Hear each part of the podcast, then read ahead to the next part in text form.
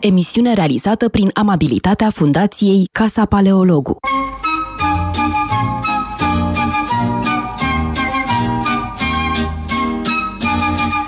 Bună ziua, bine v-am regăsit la o nouă ediție a emisiunii Metope. Răzvan Ioan și cu mine o avem astăzi ca invitată pe Cătălina Popescu, clasicistă, specialistă în tragedia greacă, pasionată așadar de literatură greacă, dar și literatură latină. Deci vom vorbi astăzi despre tragedia greacă, despre Pindar, de-al minteri Cătălina Popescu va ține un curs la Casa Paleologu despre Pindar, despre sport în poezia lui Pindar și rolul sportului în societatea greacă, da? deci vom aborda o serie întreagă de teme care o pasionează pe Cătălina, așa cum ne pasionează și pe noi. Și o să încep cu doctoratul pe care l-a susținut în urmă cu aproape 9 ani, în 2012, în Texas, la University of Texas at Austin, o teză despre rolul memoriei în tragedia greacă, o comparație între Eschil, Sofocle și Euripide. Dacă nu găsești, Cătălina, un loc unde să o publici, Casa Paleologului este prima pe listă. Da? Deci abia aștept să public o carte serioasă despre tragedia greacă. Și aș vrea să te întreb ceva legat de locul unde ai studiat. Pentru că, din câte știu, University of Texas at Austin are un departament excelent de litere clasice. Cum se explică acest lucru și de ce ai ales tocmai University of Texas? Cum se face că au profesori atât de buni în studii clasice? Îmi aduc aminte uh, și acum când, uh, de momentul în care am scris uh, scrisoarea de intenție, eram deja în America, venisem cu o bursă Fulbright pentru masterat, eram la Ohio State uh, University. Acolo am întâlnit-o pe doamna Victoria Wall, care după aceea, din păcate pentru mine, a plecat în Canada la uh, University of Toronto. Um, și dar înainte să plece, mi-a recomandat, a spus, ar trebui să faci lucrarea de doctorat în Texas și să-l ai uh, drept uh, conducător pe domnul profesor Thomas Hubbard. Pentru că pe tine te interesează tragedia și dumnealui este specializat, uh, are nenumărate cărți în tragedie greacă. Um, și exact asta am făcut, mi-aduc și acum aminte cum am, scris, am pus în scrisoarea de intenție că vreau să lucrez cu domnul Hubbard Uh, și um, University of Texas at Austin are foarte mulți pe lângă domnul Hubbard, uh, um, domnul Galinski, domnul Gagarin, uh, foarte mulți specialiști, uh, nu doar în tragedie, ci în alte um, uh, genuri de poezie greacă, uh, latină, de pildă domnul Galinski are un volum excepțional despre Ovidiu care iarăși este una dintre uh, pasiunile mele. Chiar păi am urmează avut... să pleci în da. Danemarca uh, în cadrul unei, uh, unui stagiu de cercetare despre Ovidiu. Da? Și da. Uh, dacă făceai teza despre Ovidiu, evident ai fi lucrat cu acest eminent specialist. Cred că e unul dintre cei mai buni specialiști da, în da. Ovidiu din lume. Chiar am avut, vă spun, am avut două propuneri de lucrări de doctorat pe care le-am scris uh, atunci când facem propunerea. Uh, m-au întrebat ce vrei și am zis, am să fac două lucrări, două propuneri, fiind scurte, uh, mă descurcam. Um, voi face două și să vedem care este mai interesantă și am propus comisie pe amândouă. Una era pe Ovidiu și cealaltă era pe tragedie greacă memorie. Și mi-au spus Uh, cea mai interesantă ar fi cea pe tragedie greacă, pe funcția memoriei, pentru că era, la, era um, un um, subiect, uh, um, să zic așa, proaspăt. Se făcuse cercetări pe funcția memoriei, uh, foarte multe în alte poezii, nu în poezie greacă latină. Erau și uh, câteva lucrări foarte importante, seminale, în, uh, pe uh, tragedie sau uh, pe, în general, pe studii clasice. Uh, și mi s-a spus e bine să te axezi și să faci această lucrare pe memorie în tragedie greacă. Și atunci, sigur că am mers cu domnul Hubbard, cum pusesem de la început, uh, și m-am gândit pe Ovidiu am să-l transform într-o teză postdoctorală. Ceea ce urmează, înțeleg acum. Da. Da, mă bucur foarte mult, Cătălina, să aflu că ai uh, scris despre memorie. Bun, pe mine mă interesează problema memoriei în antichitate, în antichitatea greacă clasică, evident la Platon, unde cunoașterea funcționează ca aducerea aminte. Și, bineînțeles, în filozofie s-au scris volume peste volume pe tema asta. Dar cum stă treaba cu uh, tragedia? Înțeleg că a fost mai puțin studiată problema tragediei. Care sunt tezele principale sau care este teza ta? La momentul respectiv, uh, ceea ce înseamnă acum 9 ani, acum între timp s-a, s-a tot produs, oamenii au uh, o efervescere apare. Um, um, în, în perioada respectivă, uh, desigur, era uh, mai puțin cercetat. Pe mine m-a interesat partea care ține de răzbunare, faptul răzbunarea în tragedia greacă, răzbunarea lui Oreste și cum apare ea la cei trei um, autori, la Eschil, Sofocle și Euripide. De aceea am un titlu foarte lung. am încercat să includ pe toți. Um, era important uh, pentru mine funcția memoriei pentru că, uh, cel puțin uh, Uh, în, uh, la Eschil, uh, Clitemnestra, dar și la Euripide, la Euripide chiar și mai mult, încearcă să impună uitare. Vrea să, ca nimeni să nu-și mai amintească de Agamemnon, își, își impune punctul de vedere, dar iată, în Eschil avem um, un întreg grup de cetățeni care își amintește și care îl onorează în continuare pe Agamemnon. În Euripide, funcția ștergerea memoriei este un, are mai mult succes pentru că uh, Electra este căsătorită cu un om simplu, tocmai pentru că, din, uh, uh din punct de vedere eugenic, um, Clitemnestra crede că poate șterge așa, uh, impactul um, descendenței din Agamemnon și va avea un uh, și Electra va avea un urmaș nevolnic care nu va putea să-l răzbune. Uh, și una dintre probleme în Euripide, în Euripide este cum uh, încearcă personajele să-și reamintească cine sunt să se regrupeze și să-l răzbune. Iar după aceea, memoria practic devine uh, covârșitoare, este ca o boală. Dacă ne uităm la piesa Oreste, el suferă uh, de prea multă memorie. Uh, practica de la spre sebire de Eschil nu sunt vizibile ca niște demoni, uh, ci este vorba de o boală. El interiorizează foarte mult crima, uciderea mamei. Uh, și îl consumă pe de la Cătălina, pentru cei care ne ascultă, pentru cei care ne ascultă, cred că ar trebui făcute niște precizări. Uh, da. Și anume, uh, de la Eschil avem o trilogie completă. Da. da? Oresteia, avem toate cele trei piese care compuneau această magnifică trilogie, iar la Eschil mi se pare că este foarte mult pus accentul pe faptul că Apollo îi ordonă lui Oreste să-și răzbune tatăl. Da? Este un fel de misiune pe care fiul o are. Ce înseamnă să fii un fiu? Înseamnă să-ți răzbuni tatăl. Exact. Mie îmi place asta. Da? Mi-aș dori să am un fiu care să mă răzbune dacă va fi cazul.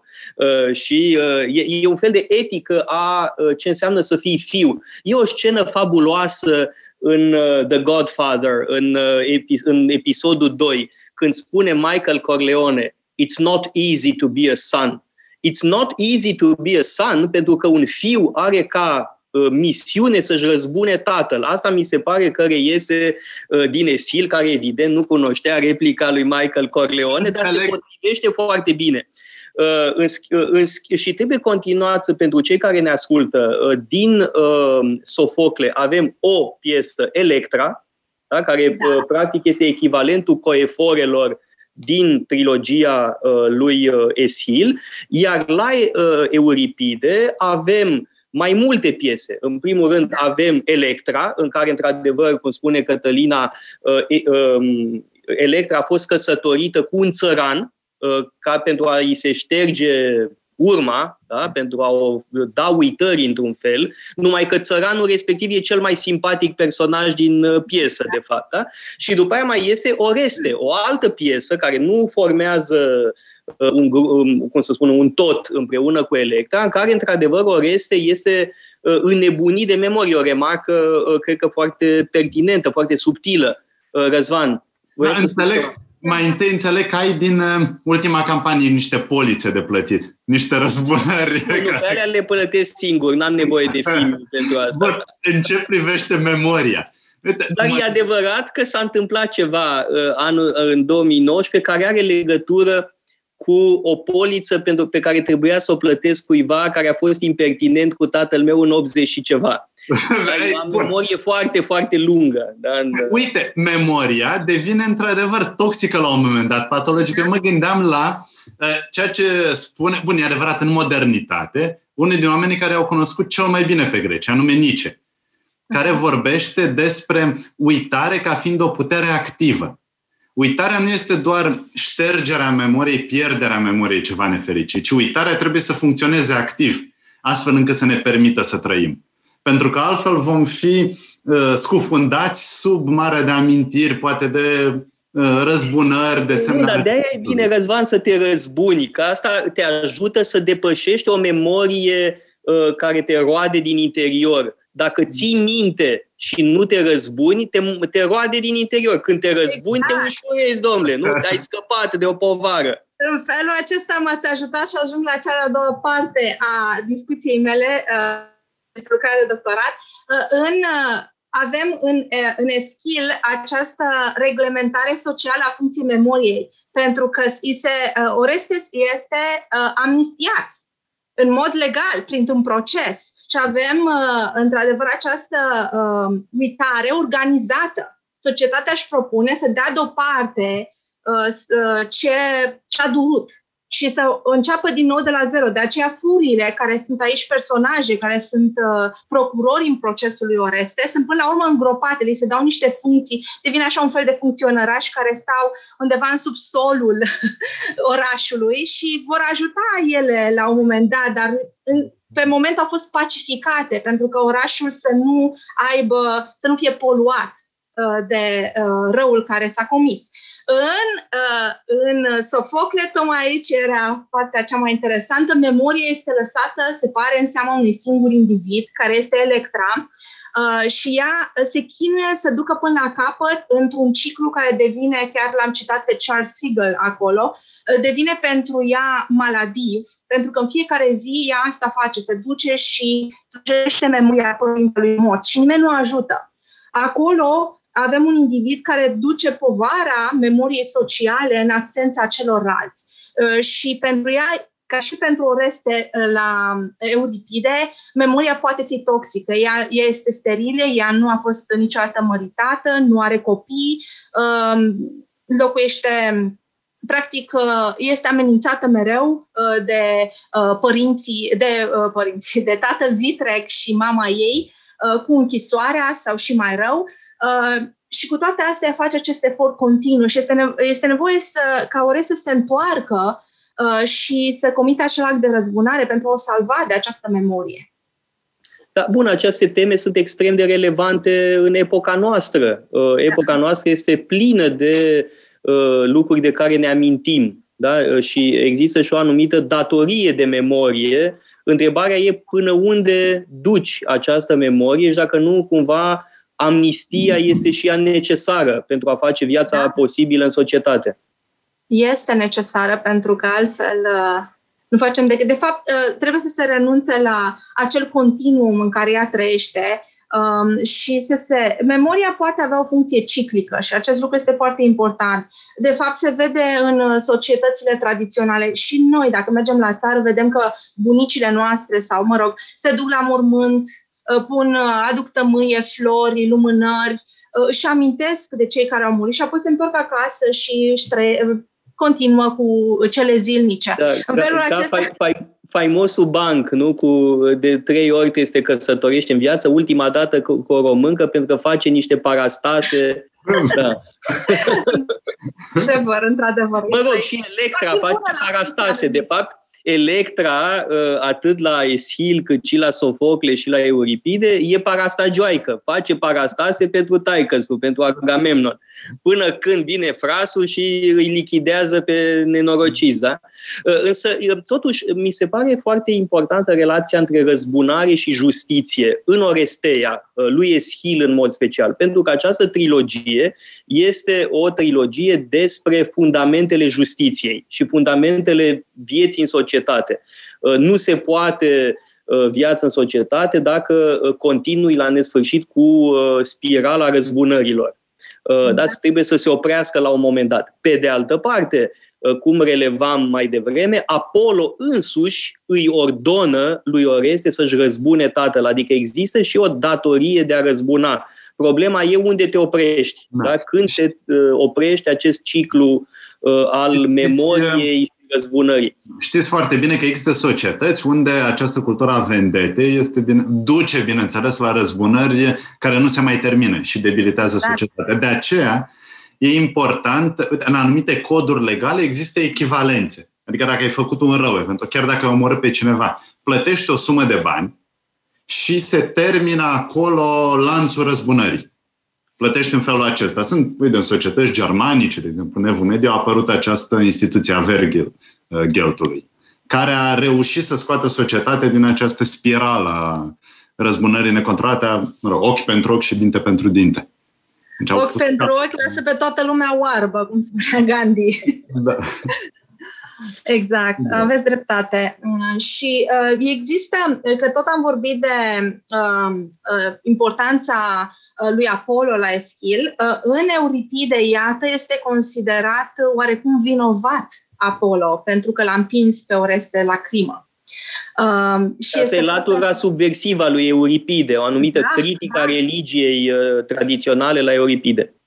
Chiar vin uh, când, uh, când avem uh, uh, acel procedeu Deus ex machina, și aici avem dei, sunt mai mulți din Dioscuri, și spun când, cât despre Apollo nu înțelegem cum a putut el să uh, ceară așa ceva și este foarte, e pe față la adresa lui Apollo, în Euripide. Da, uh, aici pe... chiar este, sunt poziții diametral opuse, cum bine spui, Cătălina. În Eschil, da, e această injoncțiune legitimă în timp ce la Euripide ea este contestată și avem o, o, o mare distanță între Eschil și Euripide. De-aia, de pildă, Aristofan îl considera pe Euripide uh, periculos, în timp ce Eschil este uh, poetul tragic uh, prin excelență, numai că exact. trebuie să poetul pios. să memoria publicității, să nu uităm da. că avem publicitate, da? Este injoncțiunea lui Apollo să nu uităm publicitatea de la Uh, și 20, așa că ne oprim pentru uh, câteva minute și reluăm această uh, discuție atât de importantă despre răzbunare, memorie, datoria de memorie. Metope Emisiune realizată prin amabilitatea Fundației Casa Paleologu. Metope Emisiune realizată prin amabilitatea Fundației Casa Paleologu.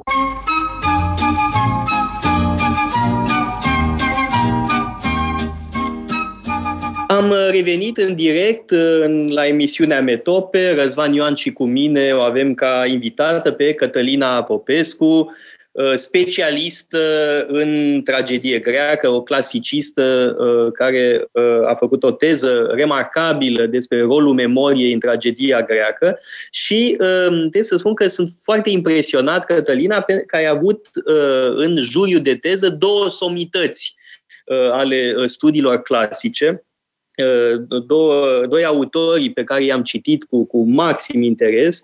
Uh, în primul rând, Michael Gagarin. Uh, de ce mă interesează atât de mult Michael Gagarin? Pentru că coordonează o serie extraordinară de retorică greacă la University of Texas, da? la, cum se cheamă, la editura universității, apare această serie în multe volume da? de la Lisias uh, până la Hiperide, trecând prin Demostene, uh, discursuri ale marilor oratori greci. Este o sursă extraordinară. Eu am folosit adesea uh, această ediție pentru cursurile uh, de retorică pe care uh, le predau uh, și cred că voi folosi chiar la, uh, o să țin un curs la Facultatea de Drept, de retorică judiciară și cred că o să folosesc câteva uh, dintre aceste uh, discursuri uh, ateniene, Lisias de pildă, nu? sau uh, Uh, anumite uh, uh, pledoarii ale lui Demostene.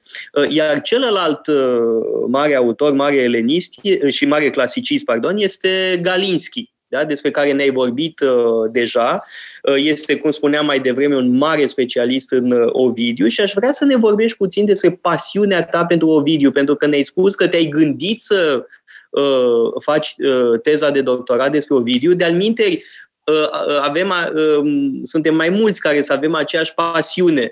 Mă rog, tu ca specialistă, eu ca amator, de-al Ianca Dan va ține un curs despre Ovidiu peste câteva săptămâni, un curs de duminică în stilul ei de, de trei ore.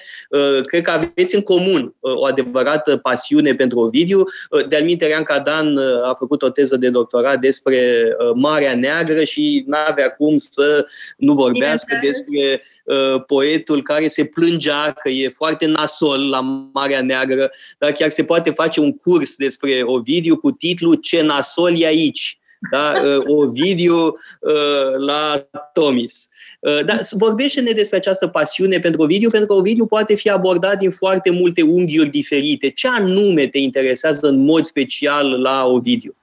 Uh, pe mine mă interesează în primul rând uh, metamorfoza eroilor în Ovidiu și modul în care ei, uh, prin întrupare, dezintegrare, reîntrupare, retransformare, contribuie din nou la funcția socială, culturală a memoriei. Um, modul în care ei sunt tratați de către comunitățile care dețin un herou, un templu eroic și care acea memorie a faptelor lor de vitejie este prelucrată uh, din punct de vedere uh, politic pentru a ajuta acele comunități. Și ce face uh, Ovidiu cu acest bagaj mitic?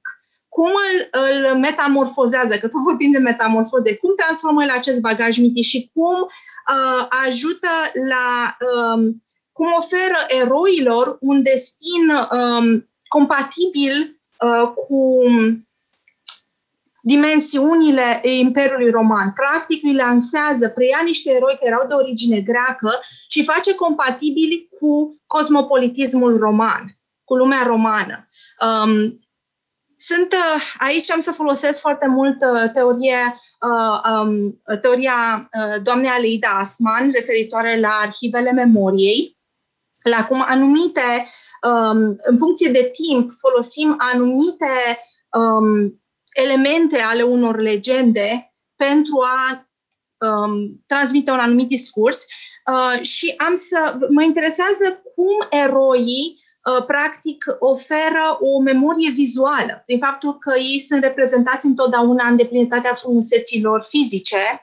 Uh, ne gândim de obicei la memorie, când ne gândim la memorie socială, vedem uh, logocentrismul memoriei, această dominație a logosului, a cuvântului, a faptului că noi spunem povești, dar eroii erau în, aceeași, în același timp nu doar um, uh, cei care uh, creaseră națiunea, ei reprezentau niște forțe fizice pe care um, poeții um, îi propa- această forță fizică a eroilor, această întrupare a eroilor devine esențială în uh, transmiterea memoriei lor.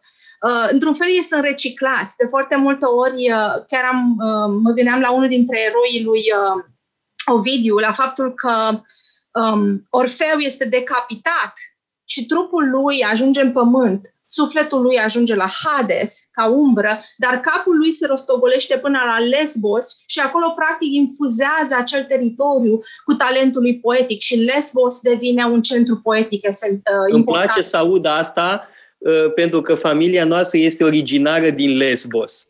Și în urmă cu uh, mulți ani, Corneliu Vadim Tudor m-a insultat spunând că sunt lesbian. Da, sigur că era o jumătate glumă, jumătate insultă. Da? Că, da, într-adevăr, se poate da. spune lucrul ăsta. Și da, Lesbos este o insulă a poeților. Da? Safo, da. în primul da, rând. Acolo. Uh, da? Pentru că Arion, poate... mai este celălalt poet uh, lesbian, Arion, da? cu da. Uh, povestea foarte frumoasă cu delfinul. Exact, exact, din nou.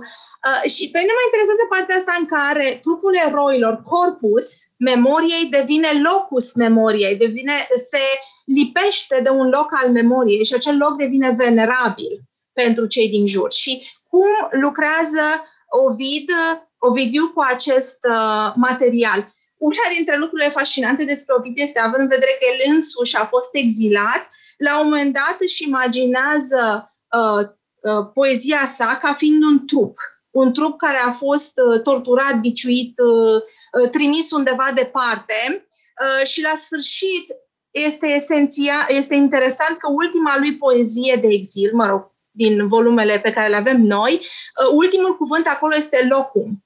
Spune, nu mai am loc de atâtea răni, adică sufer atât de mult aici, m-am dezintegrat în acest loc. Deci exact inversul um, situației uh, eroilor săi. Ei de obicei fuzionau cu un loc. Trupul lor era îngropat și practic creștea, sporea acel loc, îl făcea uh, cunoscut, îl făcea... Da. Ei îl făceau... Uh, venerabil. Exact, venerabil. Pe când Ovidiu este absorbit de acel loc în care a fost exilat, trupul lui dispare, se dezintegrează și el are impresia că se dezintegrează și uh, spiritul lui poetic. A, sunt uh, foarte curios să aflu, pentru că ai uh, spus că acești eroi joacă un rol definitoriu în uh, formularea identității unui da. loc, a unui oraș, în lumea grea. După aceea ai spus că Ovidiu preia această idee, dar bineînțeles o integrează în contextul roman. Context roman care e cu totul altul, un context cosmopolit. E da. cum operează tranziția asta și ce înseamnă un context cosmopolit roman? La ce... Uh, mă gândesc la faptul că romanii au preluat, uh, în primul rând că imperiul lor avea nenumărate etnii, nenumărate tradiții culturale, mitice, religioase, uh, Trebuie să ne gândim de pildă la ISIS, care a fost practic uh, integrată în cele din urmă religiei romane. Sau uh, ne referim la inițial, uh, vă aduceți aminte de Senatus Consultum, de Bacanalibus, când Bacchus, care se pare că are o, o reputa, a avut inițial o reputație proastă și la greci, dacă ne gândim la uh, bacantele și la cât de greu s-a impus în lumea greacă și este comemorat momentul în tragedie. Uh, același lucru a avut și în lumea romană. A avut o dificultate de a pătrunde în spațiul roman și a se integra în sistemul religios roman, dar a făcut-o până la urmă. Bine, astea s-au întâmplat cu mult înainte de Ovidiu, dar în permanență existau influențe uh, exterioare. Cu cât se extindea imperiul, cu atât mai mult uh, preluau și uh, bagajul cultural al celor pe care îi cucereau și se împletea cu ceea ce aveau ei. Uh, și mă interesează această fuziune între uh, culturi, între lumii, care este firească, e naturală. Uh, iar Imperiul Roman uh, deja ocupa lumea cunoscută atunci, sau mă rog, se lăudau cu așa ceva, încercau să se laude că oh, noi ne-am extins, suntem acum, ne-am făcut din... Uh, um, uh, este această identitate între urbs, care este Roma, Roma dominantă, și lumea, orbis. Și vreau să da. știu care este rolul acestor eroi. Mă interesează cum, uh, ce se întâmplă cu ei la Ovidiu uh, în contextul acestui imperiu atât de extins în care sunt multe influențe. Și există acolo, ei sunt în continuare importanți, dar se pliază pe nevoile locale. Depinde unde mergi. Și da, uh, vorbești despre Pelops, da. de sau... Da. Bun, în metamorfozele lui Ovidiu avem peste 240 de povești diferite. Da? Este o suma mitologică, e unică această uh, carte. Uh, însă, dintre aceste atât de numeroase mituri, uh, cele mai multe nu sunt propriu-zis despre eroi. Da, sunt unele despre eroi, da. despre Tezeu, despre Ajax, Ulise. Exact. Uh, da, dar nu sunt și, și multe povești care nu implică propriu-zis eroi Uh, implică uh, nimfe de care s-a îndrăgostit un zeu sau, din potrivă, un bărbat care, din păcate, uh, a văzut o zeiță dezbrăcată dar, și a, a, dat de, a dat de dracu. Adică sunt multe povești care nu sunt propriu-zis despre eroism la Ovidiu. Aș spune că cele mai multe nu sunt propriu zis despre eroi. Nu este o poezie eroică, așa cum este uh, poezia homerică uh, sau Virgiliu sau Pindar, de pildă. Da? Deci, uh, totuși, aici avem o relație mai complicată între eroi și non-eroi. Ce părere ai? Tocmai de aceea mă interesează, pentru că nu este uh, limpede această legătură cu poezia de fapt, uh, Ovidiu, mi-a fost și greu când predam la universitate să spun ce tip de poem este poemul lui Ovidiu. Începeau, zice, este epopee, este... Copiii mă întrebau. Spuneam, e atât de greu să spun pentru că este un poem uh, um, de tip uh, helenistic, alexandrin, combină multe uh, și folosește o imagine, imaginea uh, pitagoreică a reîntrupării pentru ca pretext pentru toate metamorfozele pe care le urmărește și se duce departe, uh, preia tot ce avem la Antoninus Liberalis în tip, uh, sub formă de uh, narațiune despre metamorfoze și încearcă să înglobeze totul și să dea uh, un substrat filozofic acestui construct. Da, trebuie spus joacă... exact că ideea pitagoriciană de reîntrupare este cheia filozofică, da. reală sau nu, poate e un pretext literar, da, poate e pe bune, dar este ceea ce permite uh, o lectură a ansamblului. Da? Ideea de metamorfoză ține la un loc toate aceste mituri atât de diverse. Da? Și este un adevărat Ferite ele Uh, ceea ce face uh, Ovidiu. Și aș vrea să relev în mod special discursul extraordinar uh, al lui Pitagora împotriva mâncatului de animale. Da? Este un discurs vegetarian da, absolut impresionant. Da? Îți, dă, îți dau lacrimile da? când vorbește despre fratele nostru bou da. care trage la jug, despre alte animale. Cum poți să ucizi mielul? Scuze, cum poți să ucizi mielul când țipă precum copilul, bebelușul?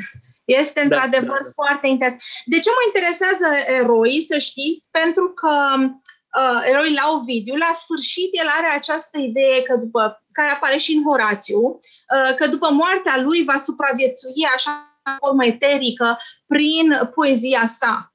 Uh, va, va căpăta un fel de uh, eroi erau trans, uh, transformați în constelații după moarte, unii dintre ei cel puțin. Uh, și chiar există un, uh, um, un autor care consideră că video aici încearcă să se identifice cu uh, eroi din trecut, în ultima, consideră că și poetul poate fi un tip de erou. El poate urca până la stele, el se poate dezintegra fizic, dar se poate transforma într-o entitate care să, să țină cât Roma, și chiar mai mult. Uh, ei bine, uh, aici mă interesează faptul că el eșuează, sau cel puțin crede că eșuează în, uh, în uh, ponticele sale. Uh, pentru că toată această proiecție astrală nu mai există. Trupul lui este mâncat de, uh, să zic așa, de viermele invidiei, livor, dușmanii lui, lui au reușit să-l îngroape, să-l dezintegreze și la final nu mai are nimic, nici măcar el care era îndrăgostit de um, să spun așa, de spațiul Romei. Roma pentru el era o entitate fizică, nu doar un concept. Uh, la sfârșit nu mai are deloc uh, niciun, uh, zice, non habeo locum, nu mai am loc nu mai am un spațiu al meu, sunt complet uh, pierdut. Și de aceea de aici mi-a venit ideea să văd cum privește el de fapt eroii. E adevărat, nu toate metamorfozele sunt pentru eroi, spre norocul meu, altfel nu n-aș mai termina uh, cu scrisul, uh, dar sunt, uh, există uh, de la Cadmus, Heracles, uh, Orfeu, bineînțeles, ăștia sunt cei mari, uh, dar apare el și cu cine s-ar identifica? El cu cine s-ar identifica? Cu Orfeu, bănuiesc, nu? Uh, da, asta spera să fie Orfeu. Da. Sau Orfeu Heracles. reușește să coboare. Într-adevăr, o parte e foarte ciudată. Orfeu practic se dedublează, esența lui rămâne uh, uh, la suprafață și uh, dă spirit poetic multor uh, orașe, dar o parte din el coboară sub pământ și este cu euridice. Uh, și partea cea mai ciudată este ce fel de parte a lui. Este partea cea mai importantă a lui, este doar omul. Omul coboară umbra omului coboară și este reunit cu iubitarul. Uh, cu Orfeu, dar cu Heracle, pentru că nu, nu știu cât de validă este această ipoteză. Cu Heracle, cel care călătorește, cel care descoperă uh, tărâmuri noi, cel care își învinge adversarii. Există această posibilitate a identificării lui Ovidiu cu Heracles. Heracles nu neapărat, dar uh, Heracles este în primul rând un, un trup vajic. Uh, am avut o lucrare care urmează acum să se publice. Uh, el, în momentul în care Heracles și urcă, uh, urcă pe rug, de fapt încearcă să-și provoace moartea, uh, avem acces în Ovidiu la Uh, mecanismele interioare ale eroului, pentru că la un moment dat îți arată cum el își smulge de pe sine tunica, tot încearcă, rupe bucăți din el și de desubt vezi cum este construit acest erou. Uh, și este extrem de fizic, de, de, de visceral momentul. Vedem cu care este anatomia eroului. Foarte dat, este foarte... Bine, uh, sunt influențe um, acolo și de nu știu, un pic mai, o video un pic mai visceral decât poeți și tocmai aici cred că sunt, e, e, e un moment de sensibilitate maximă în descrierea suferinței lui uh, uh, Heracle. Dar Heracle își lasă o parte din sine peste tot pe unde merge. Toate acele locuri sunt marcate de sine. De fapt, când are lupta cu Alfeu, Alfeu spune, cine ești tu, un venetic? Uh, mama ta te-a făcut din flori probabil că minți că ești al lui Zeus, fiul lui Zeus. Mm. Și bineînțeles, apare pentru că uh, râul se identifică cu teritoriul, spune, eu știu unde mi iau sursa, de unde am sursa.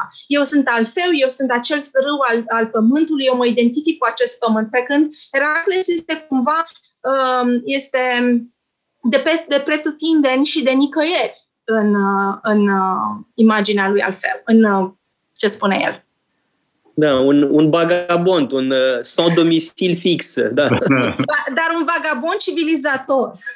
Exact, da. exact. Da, este eroul civilizator prin excelență. Dar uh, pentru uh, Ovidiu aș vedea mai degrabă uh, pe Orfeu, da, ca prototip. Mai mult, ca sigur. Uh, sau Aracnea, da, care uh, este pedepsită de Atena, da, care țese da, și este o artistă. Da, este o artistă, dar e o artistă subversivă. Așa cum și Ovidiu este un artist în mare măsură subversiv, în orice caz în comparație cu Virgilio. Nu? Virgilio uh-huh. este un uh, poet oficial, bun, nu e nimic rău în asta. Uh, în timp ce Ovidiu are o latură subversivă, de altfel, oh, cred că nu da. știu dacă e clară treaba de ce a fost uh, pedepsit atât de drastic. Există un consens printre savanți nu se știe, okay. am, sunt uh, nenumărate versiuni. Uh, s-a spus că a surprins ceva, el spune, uh, se, se identifică, că iată vorbim de eroi, se identifică cu Acteon și spune exact ca Acteon, n-a fost vina mea, am văzut ceva ce n-aș fi vrut să văd. Uh, și s-a discutat destul de mult despre asta. Oare a surprins o scenă, având în vedere că Augustus vrea să reformeze moravurile. Poate a surprins-o pe uh, Iulia într-o ipostază nu tocmai decentă și atunci... Uh, adică pe fiic a lui Octavian Da. da. Nu se știe exact ce a observat el, dar oricum a fost ceva atât de jignitor încât a trebuit să uh, fie îndepărtat. Alții spun că nu, n-a fost asta. A făcut o greșeală în sensul că a încercat să afle, se făcea și pe vremea aceea, să meargă pe chestii de astea de astrologie, să vadă cam cât timp mai uh, uh, stă la putere împăratul, uh, adică trăiește, adică cât timp mai, îl mai avem cu noi. Cu moravurile lui prea rigide pentru poeți. Hai, cât de repede scăpăm. Bine, asta este, o, să zicem așa, o mică, o mică bârfă. Uh, se pare că, nu știu, uh, o, mulți spun că a fost doar vorba de poemele lui care invitau tinerii să aibă relații extraconjugale, da, să nu pierdă însă... ocazia vreodată. Da, mi se pare însă mi se pare însă prea puțin pentru a explica da. o măsură atât de drastică Uh, pentru că Octavian uh, Augustus suporta și critici. Uh, da? Deci nu, nu, nu văd în asta un motiv suficient. Dar, Cătălina, vorbeam de eroi la Ovidiu și ai propus un curs la Casa Paleologu, va avea loc peste câteva săptămâni, despre eroi la Pindar. E, da. acum, uh, chiar e, aici e 100% se potrivește, da? Deci, la Ovidiu, cum spuneam, și erai de acord, uh, o parte sunt eroi care sunt nu numai cu eroi, uh, însă la Pindar este vorba despre eroism, Uh, da? Și vorbește-ne despre Pindar, pentru că e un poet extraordinar de important și, din păcate, puțin cunoscut. Da. Uh, avem de-a face cu un poet uh, care s-a născut în secolul al VI-lea înainte de Hristos, uh, um, a, a prins uh, invaziile persane, a murit în 438 înainte de Hristos uh, și a, a fost un poet al curților regale. Acest lucru este foarte interesant pentru că el uh, ne ajută pe noi, că tot vorbim de memorie culturală, ne ajută pe noi înțelegem cum era privit sportul atunci și cum devenea el un liant pentru lumea greacă, între cetăți, între orașe, între supuși și conducătorii lor. Cum el glorifică în poemele sale uh, victorii sportive, acum se cheamă sportul regilor, uh, victorii sportive a um, uh, diversilor, uh, ale diversilor dinaști din uh, lumea greacă. Este bani, dar merge și în Cirene, uh, și în Sicilia, um, în uh, Siracuza, în mai multe locuri unde era invitat de către um, regii locali pentru a le celebra triumful. Și e foarte interesant că în poemele sale întotdeauna face legătură între eroii um, eponimi ai acelor locuri, uh, respectivul rege care este la conducere. Și vedem acolo și importanța cultică a sportului. Tocmai asta este partea cea mai interesantă la Pindar, partea, filozofia din spatele jocurilor olimpice, nemeene sau uh, delfice. Um, la un moment dat are și concluzia mare, ce suntem noi ca oameni, suntem visul unei umbre. Asta cred că, Cătălina, da? spune pe nu vă mai aud. Structurate aceste poeme, dacă unele sunt, uh, se referă la uh, jocurile, competițiile sportive de la Delphi, da. de la Olimpia, Nemea, spune-te, rog, Nemea, toate lucrurile da, astea spune. pentru toată lumea. Avem avem de-a face aici, chiar foarte important, este vorba de jocuri panhelenice. Adică toți grecii participau la ele. Cele mai faimoase pe care le cunoaștem și noi și le cunoaște oricine sunt acele olimpiade. De ce importante, pe lângă faptul că grecii se adunau la oaltă și își, și încercau forța, fiind împreună ca frații, erau uh, armistiții. Dacă erai cumva în război, nu puteai fi în război în perioada Olimpiadei. Trebuia să... Uh, erau acei aducători de armistițiu, solii care mergeau uh, dintr-o parte uh, în cealaltă a Greciei pentru a face pace pe perioada Jocurilor Olimpice. Uh, cele mai importante... Care durau cât? Aveam vreo care durau cât? De, uh, 5 zile de Olimpiadă, dar bineînțeles că erau pregătite cu mult timp înainte. Erau pregătite uh, cu vreo trei luni, se aduceau judecătorii, cum am zice noi, arbitrii, uh, se începeau pregătirile, soseau atleți. În total, în total erau patru asemenea întâlniri panhelenice. Uh, da, Olimpiadele da. erau unele dintre aceste unele. întâlniri, da? Că erau și la Delphi, la Nemea. Următoarele sunt cele pitice de la Delphi, în care erau și competiții muzicale, că doar e vorba de Apollo, nu-i așa? Uh, Nemeenele, cred că nu mai, nu mai necesită introducere, că la uh, Nemea, leul din Nemea, cine ar fi putut să fie eroul la baza lor este chiar Heracles. Uh, și ismice, acele jocuri ismice, și erau panhelenice, toți grecii participau, erau cele din Corint. Uh, și um, aveau și, parcă aveau și, dacă să te gândești, aveau și um, competiții de bărci. Dacă ne gândim unde este Corintul, right? nu așa? Aveau mare chiar alături. Um, toate aceste jocuri, din aceste jocuri, um, el are poeme pentru toate aceste jocuri, nemeene, pitice, um, olimpice, pentru că are, el sărbătorește victoria anumitor atleți, care în acest caz, în, în uh, cazul uh, uh, echipajelor de patru uh, cai, erau regi. Uh, lucru important de știut era că regele nu se ducea în persoană să concureze pentru aceste jocuri. Nu, dar erau caii lui. Și trimita niște sclavi sau, mă rog, niște jockey uh, care se urcau, pe, uh, pe, se urcau în car și conduceau uh, cai. Uh, dar victoria era a lui pentru că el avusese cai. În felul ăsta, uh, o curiozitate despre jocurile grecești, um, singura formă în care unele de pildă o prințesă din Sparta, a fost prin a face parte uh, dintr-o echipă care crescuse cai. Uh, Cunesca din Sparta a fost uh, uh, lăudată pentru victoria ei, deși nu a participat în persoană, ci a participat printr-un echipaj. Și cum se explică? Cum se explică acest fapt? Regii, pur și simplu, mă rog, nu se pregăteau, nu-și doreau să dedice atât de mult timp? Pur și simplu competițiilor sportive? Uh, cred că era și a te expune publicului în sine. Poate că nu era chiar de demnitatea lor să puțin, alerge. Răzvan, e foarte, cred că trebuie să facem o pauză, dar e foarte simplu, Răzvan. Nu, nu părăsești puterea ca să te duci să participi la uh, da. jocuri uh, sportive, că te trezești că ți ia cineva puterea. Aș fi adică un rege că tiranul, pleacă tiranul din Siracuza să se ducă la Delphi și rămâne fără putere. N-are niciun rost. Trebuie să facem însă pauză, o scurtă pauză publicitară și revenim la pindar și sport în Antichitatea greacă. Metope, emisiune realizată prin amabilitatea Fundației Casa Paleologu. Emisiune realizată prin amabilitatea Fundației Casa Paleologu. Am uh, revenit în uh, direct uh, în emisiunea Metope.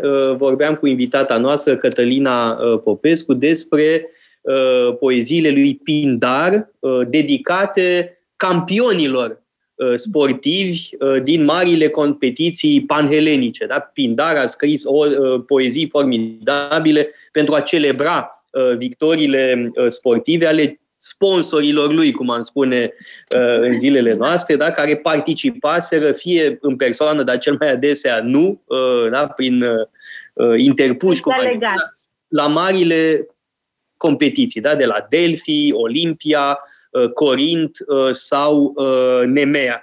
Dar vorbeam de Pindar. Pindar este teban, da? este beoțian, ceea ce infirmă ideea ateniană că beoțienii sunt niște tembeli, dacă asta era ce spuneau atenienii despre beoțieni, că sunt proști, că sunt inculți, că sunt țărănoi, cum ar veni. Ori iată că cel mai mare poet al Greciei preclasice, nu? Este uh, Pindar, da? în secolul da. 6, 5, de fapt, da? este uh, marele poet care reprezintă o lume de dinainte de democrație.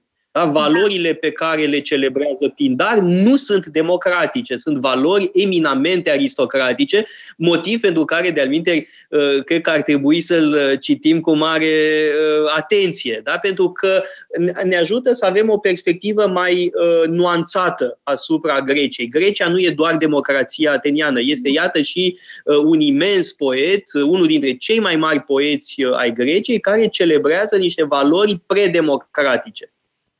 Exact, chiar foarte bine ați spus. Uh, Arcesilaus, uh, uh, în poemul lui despre Arcesilaus, uh, acest rege se confruntă chiar cu o criză, pentru că spre finalul, uh, uh, la finalul um, um, era să zic mandatului, la finalul, când își termină el uh, funcția de rege, de fapt, Cirene devine o republică.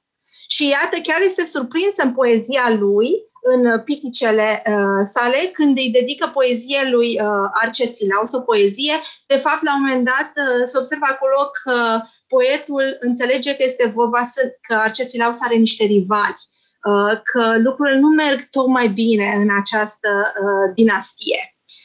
Uh, dar continuă să laude și sigur să îl sfătuiește să se împace cu detractorii săi și să facă cumva să medieze, dacă nu neapărat să devină un monarh constituțional, cel puțin să fie cât de cât acceptat. Și totuși istoria ne spune că um, acea dinastie s-a sfârșit și s-a da. transformat da. într-o republică. Da. Uh, Pindar este uh, un poet care are mai degrabă simpatii oligarhice și pentru tirani. Da, a scris poezii oh, da. pentru tirani care au participat la jocuri tirani. sportive, mă rog, Sigur. cei din uh, Sicilia, de pildă.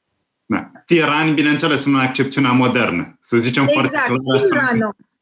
Nu, nu, să ne înțelegem, nu era un fel de Adrian Păunescu uh, din secolul V. Nu, nu. Uh, era cu totul altceva. Erau tirani de o altă factură uh, exact. decât tiranii uh, secolului 20. Dar nu trebuie să ne imaginăm cruz neapărat. Erau pur și simplu niște monarhi absolutiști, așa cum era atunci, Uh, și sigur, uh, mulți dintre ei aveau pretenții de legături uh, divine. De fapt, și Pindar, zice la un moment dat, încearcă să se identifice cumva prin descendența, prin strămoșii săi cu Egeu, să se întoarcă cumva la niște vremuri în care, la niște vremuri mitice, în care zei pământenii și aduceau pe lume eroi. Um, așa era uh, lumea respectivă, așa gândeau, sau cel puțin asta foloseau uh, regii atunci pentru a comunica cu supușilor. Foloseau ideea de uh, divinitate, de sunt, uh, sunt conectat cu zeii prin acești eroi care mi-au fost străbuni. Că era adevărat, că nu era. Um, și desigur aici, în prima olimpică a lui Pindar, avem uh, chiar uh, un elogiu la adresa lui Pelops, care este în mod clar legat de începuturile, e una dintre legende pentru începuturile Jocurilor Olimpice. Uh, Pelops, care uh, pentru a cuceri mâna hipodamei a trebuit să trișeze, ceea ce este, uh, a vorbit cu zeul său favorit, Poseidon, pentru a-l ajuta în timpul cursei de care și l-a înfrânt pe tatăl hipodamei, de, împlinind astfel profeția pentru că nu a fost doar o simplă înfrângere, el a murit.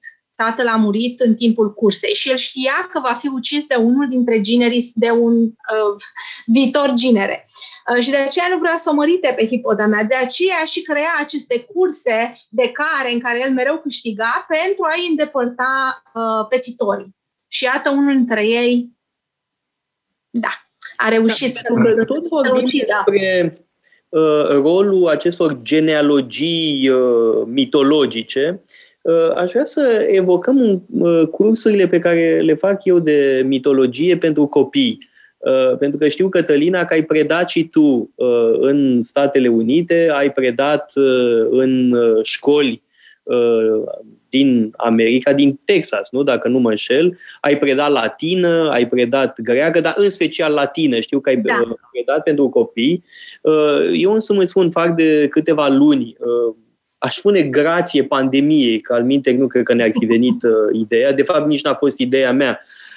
Da, facem aceste cursuri pentru copii. Urmează un curs despre mitul lui Eneas, chiar în vacanța intersemestrială. Începem pe 31 ianuarie și o să rog pe Ioana, pe Ioana Prândurel să ne pună un filmuleț pe care l-am făcut Uh, cu uh, copiii care au participat la uh, cursul despre Persefona, despre Persefona și Demetra.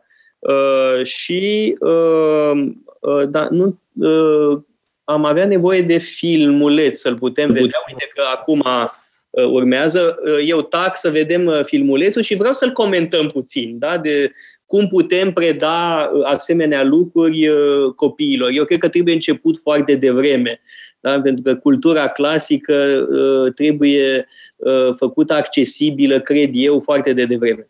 O zic eu despre Hades, Persefona și Demetra. Și nimfele cu care se jucă Persefona. Uh, Persefona este zeița care împreună cu Hades stăpânește în timpul iernii. Ea este fica lui Zeus și a Demetrei. Legenda spune că Hades, zeul infernului, a răpit-o pe Persefona, fiindcă a răpit-o fiindcă era foarte frumoasă și s-a, a, l-a atras. Uh, Demetra se plimba cu Persefona pe o câmpie și ea s-a dus să-și supravegheze holdele și a lăsat-o pe Persefona în grija nimfelor. Când ea culegea flori, el a venit în trăsura sa cu șase aurie cu șase cai negri și a furat-o de acolo și a răpit-o. Erau de fapt patru ani. Demetra, aflând vestea tristă, a început să caute prin lume. Numai că ea, nu, i-a, nu i-a fost ușor, deoarece oamenilor nu vreau să se pună rău cu Hades.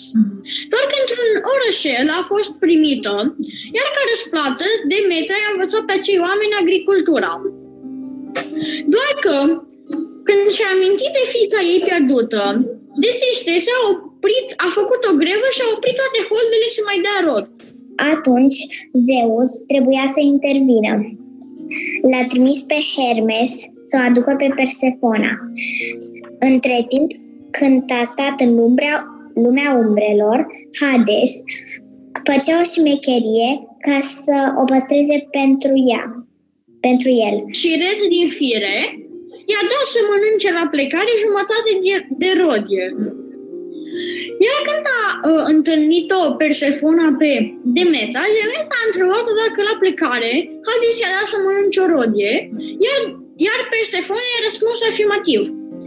Demetra s-a gândit și a făcut un pact cu Hades, ca șase luni din an să stea la soțul ei, iar restul de șase luni să stea ea.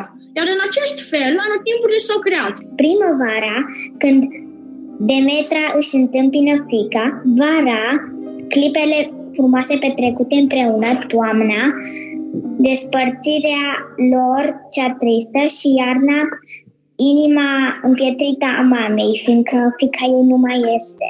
În cele șase luni, când stă la Hades, natura, natura este moartă și este frig, iar în cele șase luni în care stă la Demetra, natura înverzește ca prin minune și hondele dau foarte mult rod.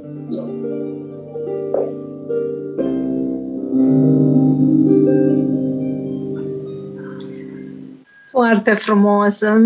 Da. Atenția asupra detaliului pe care copiii o au este excepțională. Da, îmi place Mi-a plăcut Hades, Hades cu mustață, nu? Am văzut Cu ochișorii mijiți așa, Da. mi-a făcut o șmecherie și vezi cum ochișorii sunt așa pe jumătate închiși, se uită pe sub gene. Vai, cât... Demetra e prima grevistă din istorie. Da, așa este. prima sindicalistă. E prima sindicalistă, da. Chiar le spuneam studenților mei că la, pentru, pentru Grecie Demetra le-a oferit un dar când le-a oferit agricultura. Uh, Dacă ne uităm în Biblie, e un fel de blestem. În sudoarea frunții vei câștiga pâinea ta, pe când acolo, în sfârșit, nu mai depinzi de zei. Înveți să cultivi plante, este un dar din partea lor. Da. Uh, Filmul ăsta, sigur că a fost uh, asamblat uh, de Andrei Câmpan, uh, e graficianul nostru, a făcut o treabă ex- excelentă, mi se pare, e un filmuleț adorabil, însă sunt vocile lor, desenele lor, cum au înțeles ei uh, povestea. Bun, de atunci am făcut și alte cursuri, uh, urmează, cum spuneam, cel despre uh, Eneas și uh, m-ar interesa foarte mult și ochiul tău critic uh, asupra ceea ce facem și să ne aduci uh, idei noi, că ai predat, nu? Uh, și în alt context. Da? E bine să fiecare cu experiențele proprii în materie de uh, predare să ne completăm. Da? Și spune-ne despre experiența ta de predare în Statele Unite, uh, în special pentru copii. Trebuie să spun, mă interesează mai mult pentru copii decât pentru studenți. Deci, bun, glumesc, evident. Da. Um, de obicei încercam să fac predarea interactivă când era vorba de copii, pentru că lor le place foarte mult să fie nu doar în centru atenției, dar vor să... Știți cum copiii se urcă în panto- și încalță pantofii mamei? Același lucru uh, îl ofeream și eu. Um, îi lăsam să fie profesor câteodată. Treceau la catedră, aveau un mic proiect aici nu, nu erau chiar atât de mici, nu umblam cu desene, aveau PowerPoint. Însă și prezentau și spuneam, aceasta este o conferință, dragilor. Uneori le-am adus și mâncare, am făcut prăjiturele, ca să fie exact ca o conferință și cu aperitive și suculeți și așa. Uh, aceasta este o conferință, voi sunteți publicul, voi sunteți prezentatorii, Uh, și la sfârșit aplaudau și se simțeau așa dintr-o dată ca și când ar fi cucerit lumea. Uh, chiar se vedea pe fața lor, erau atât de încântați că au fost aplaudați de colegii lor, de prietenii lor, că au spus ceva și a fost important. Um, deci predarea interactivă asta e ceea ce um, este o metodă pe care o folosesc destul de des.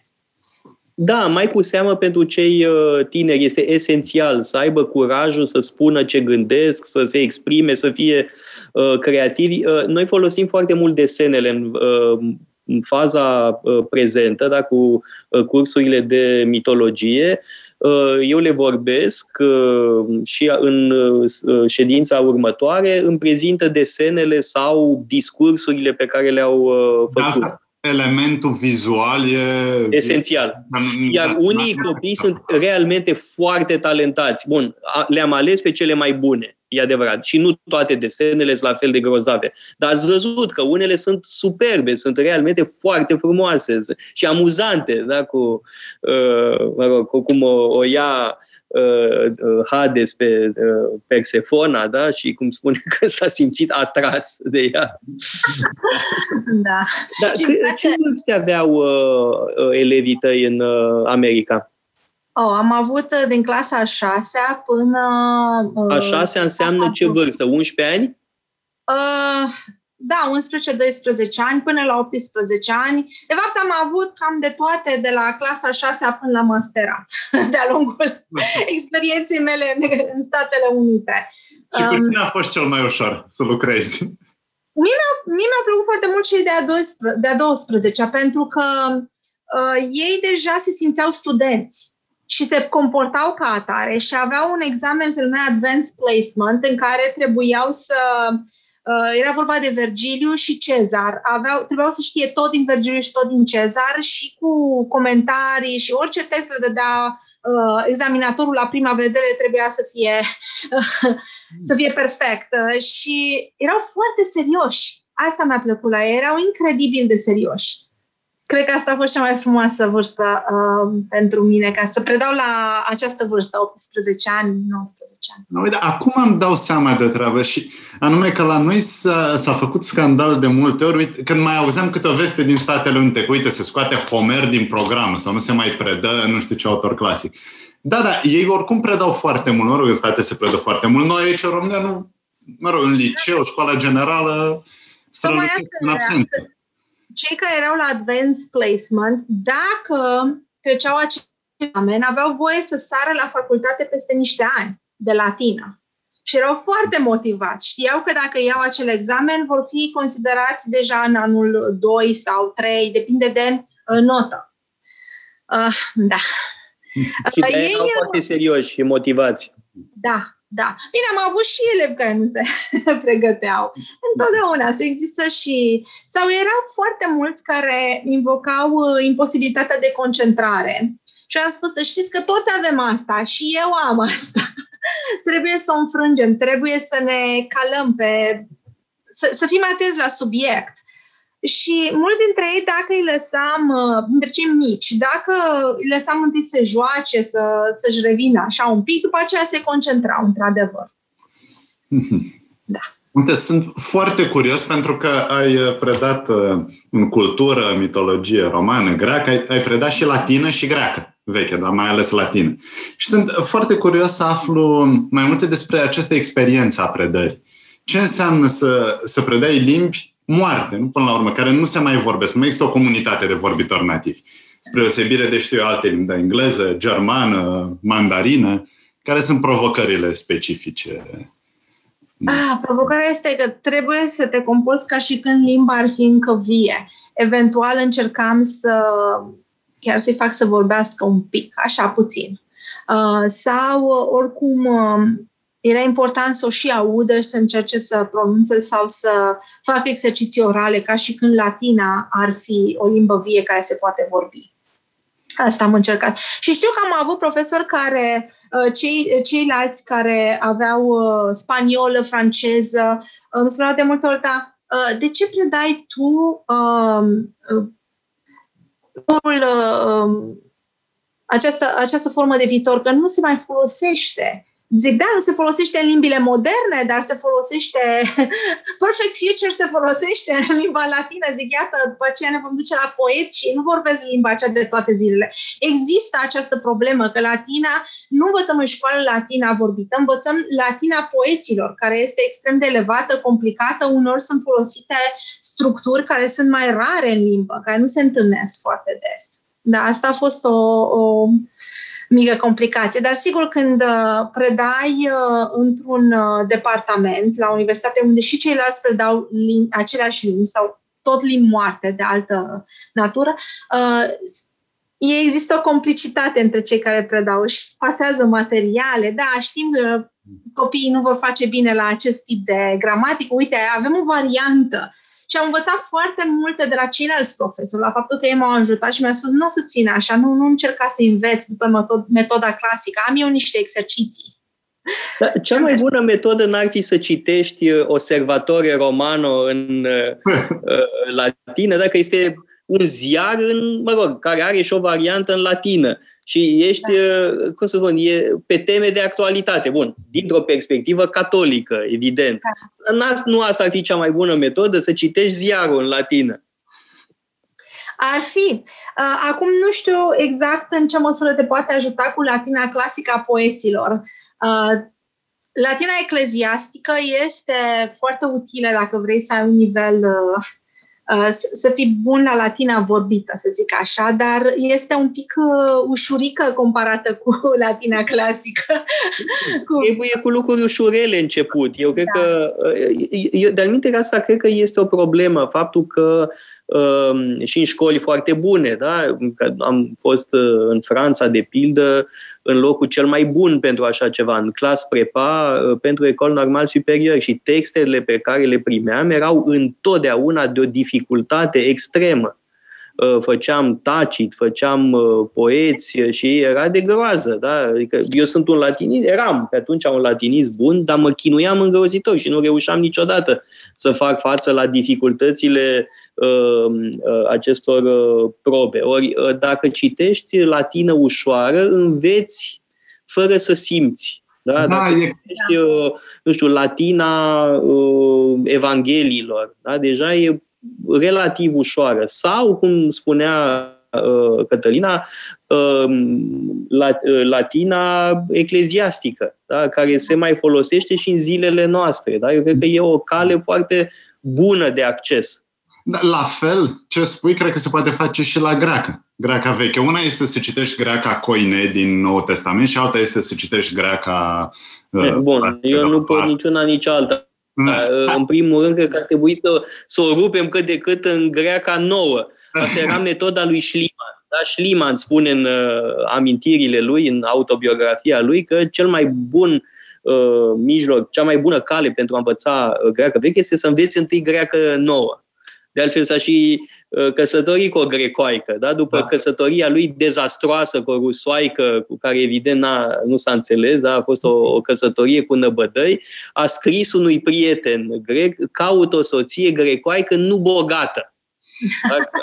și a găsit ce a trebuit și a fost marea lui parteneră, da? Marea lui parteneră. El încă o căuta pe Elena din Troia.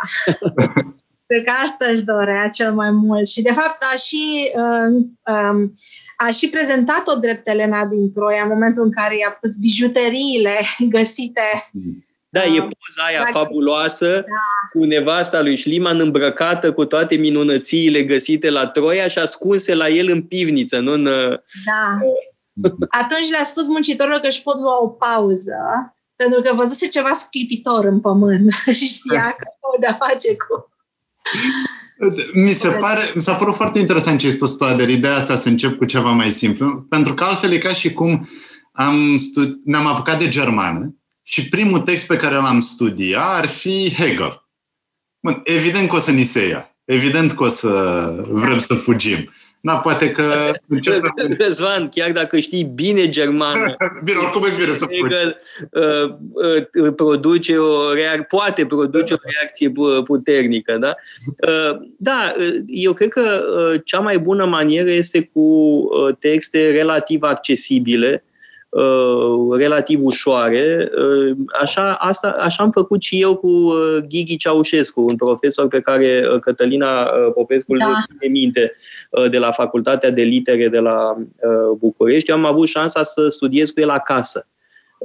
Suntem rude. Mă rog, pare tare rău că a murit în urmă cu mai mulți ani. Era un profesor absolut genial. Da? Latina pe care o știu, o știu în primul rând grație lui.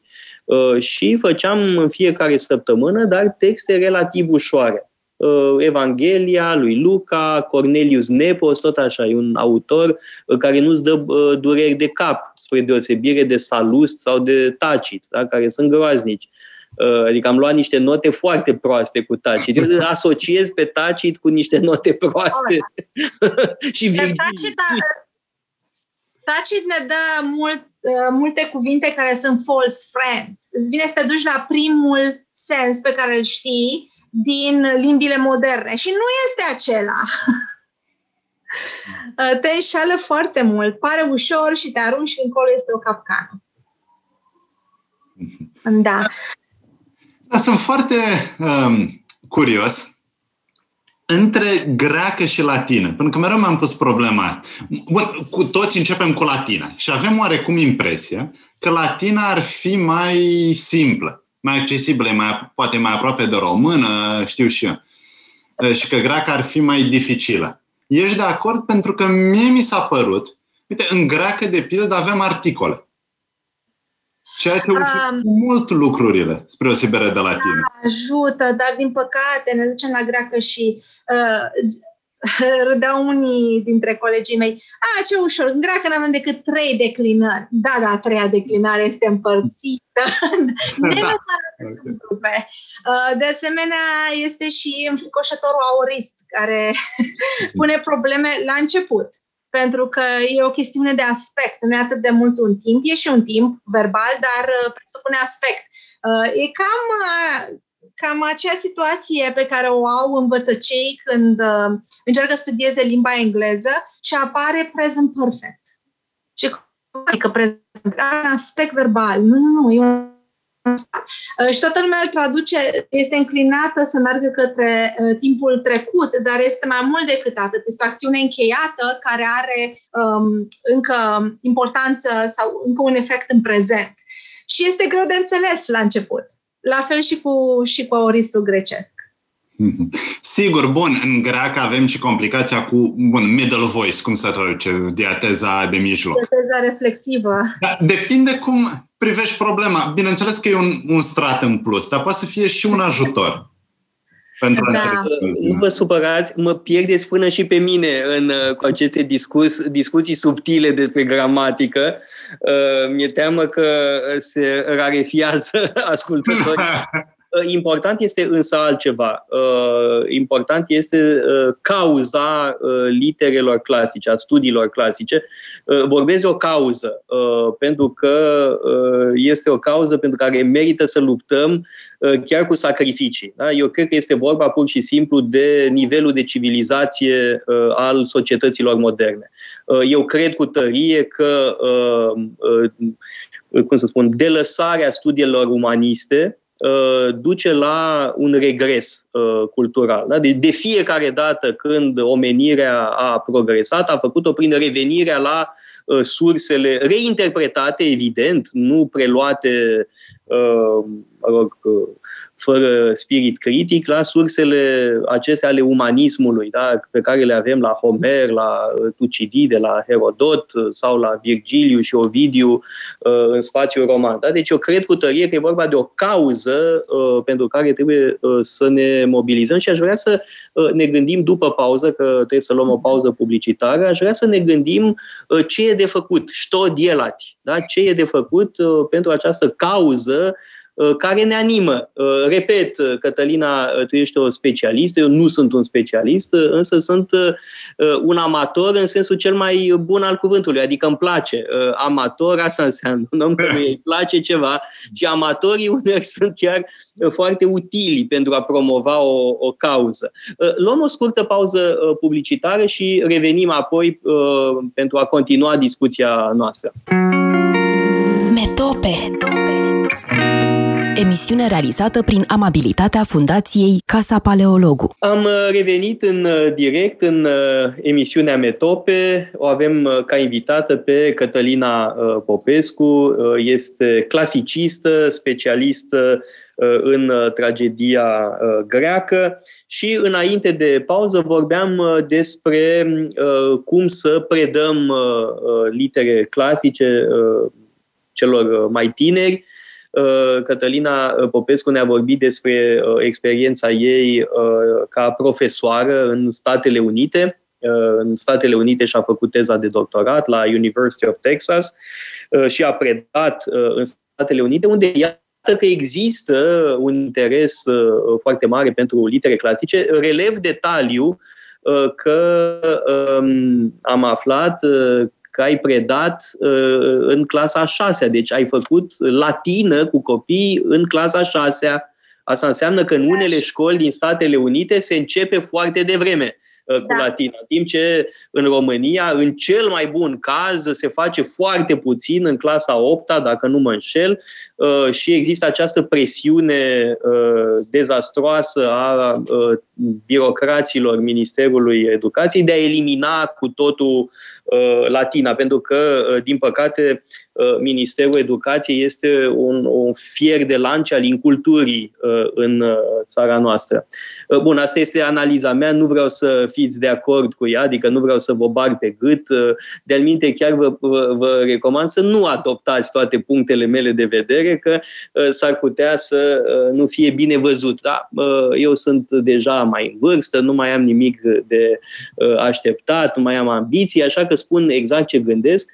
Cred că e într-adevăr o, o presiune regresivă la care asistăm. Însă, bun, concret, Uh, ce se poate face uh, în contextul ăsta? Um, cum putem uh, um, susține această cauză a, a studiilor clasice, dând dovadă de ingeniozitate și adaptabilitate. Eu încerc, ați văzut câte ceva, ce pot cu aceste cursuri pentru copii, am avut și un curs de filosofie pentru copii, cursurile de mitologie pentru copii, uh, însă uh, e nevoie de mult mai mult. Da? Nu ajunge uh, doar o inițiativă. Da? Cum am putea oare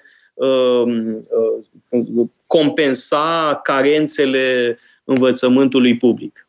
Ah, este o întrebare dificilă, trebuie să recunosc. Um, Cred că deja faceți ceva prin faptul că aveți acele cursuri, prin faptul că există această emisiune, se discută despre clasice, despre importanța limbilor clasice. Iată, o întrebare care mi s-a pus, de ce te interesează eroii în metamorfozele ovidiene și care este impactul lor la nivelul întregii lumii romane? Am putea spune care este impactul lor la, între, la nivelul întregii lumii actuale? Dacă punem astfel de întrebări, um, cred că vom atrage um, public și persoane interesate de studiul limbilor latin, uh, latină și greacă. Da, eu mustăceam o leacă pentru că mă gândeam și la poezia erotică latină. da, da. Și mă, mărturisesc că uh, am citit pe vremuri poezii de ale lui Marțial, de pildă, da, care sunt foarte uh, deochiate. Păi cred că ți-ai răspuns singur la întrebare. Cum atragem lumea? Dacă ați ști că uh, Catulus, am înțeles că nu a fost tradus în engleză până mult mai târziu, în secolul XIX, pentru că le era rușine de poezia lui. Era ca un rapper. El când avea ceva de despre femeia care îl înșelase, o spunea în cuvintele cele mai uh, deochiate. Așa că nu știu, pentru cei, pentru copii puștanii care sunt curioși, uh, știți la tine veți înțelege despre ce vorbesc. Nu o să vă spun exact ce a zis, dar a zis multe.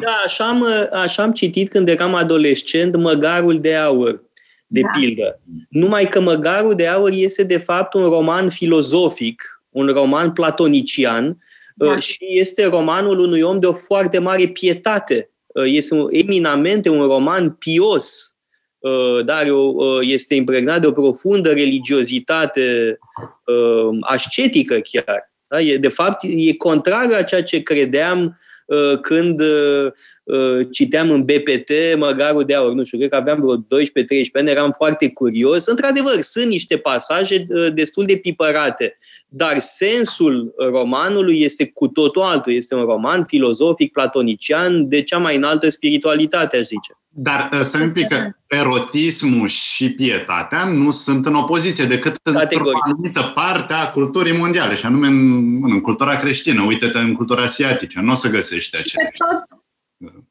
Și că tot veni vorba de cultura creștină, acolo apare o critică subtilă, se spune, la adresa creștinilor în acel roman. Păi da, uh. este, o, este nevasta brutarului, dacă da, nu mă înșel, exact, care, care e probabil da. creștină, da. Dar nu credea în ceilalți zei, spunea la toți că are un singur zeu în care crede, numai el știe și este o critică, s-a, uh, s-a considerat uh, că ar fi o critică adresa creștinilor, care sfidau uh, sistemul religios. Da, și nevasta brutarului este o nasoală în da, romanul da, lui Apuleiu. Sunt într-adevăr îl chinuiește pe bietul măgăruș și pe lângă aceasta și înșală soțul la modul cel mai grosolan. Da, da. absolut, da, așa e. Uh, da, um, Ar trebui uh, să menționăm faptul că noi facem acum apologia literelor clasice nu pentru că am vrea ca toată lumea să devină uh, specialiști în, uh, toți să devină specialiști în studii clasice. În fond, toate noi doi n-am devenit clasici, n-am devenit specialiști, dar virtuțile Uh, studiului clasicilor nu se rezumă la aprofunda, doar la aprofundarea unei limbi sau învățarea pe din afara unui vocabular, ci vorba de o modalitate de a analiza. De a analiza un text. Ne plângem că avem analfabeți funcțional. Analfabetismul funcțional e galopant în România. Pentru că n-am învățat să citim, de fapt.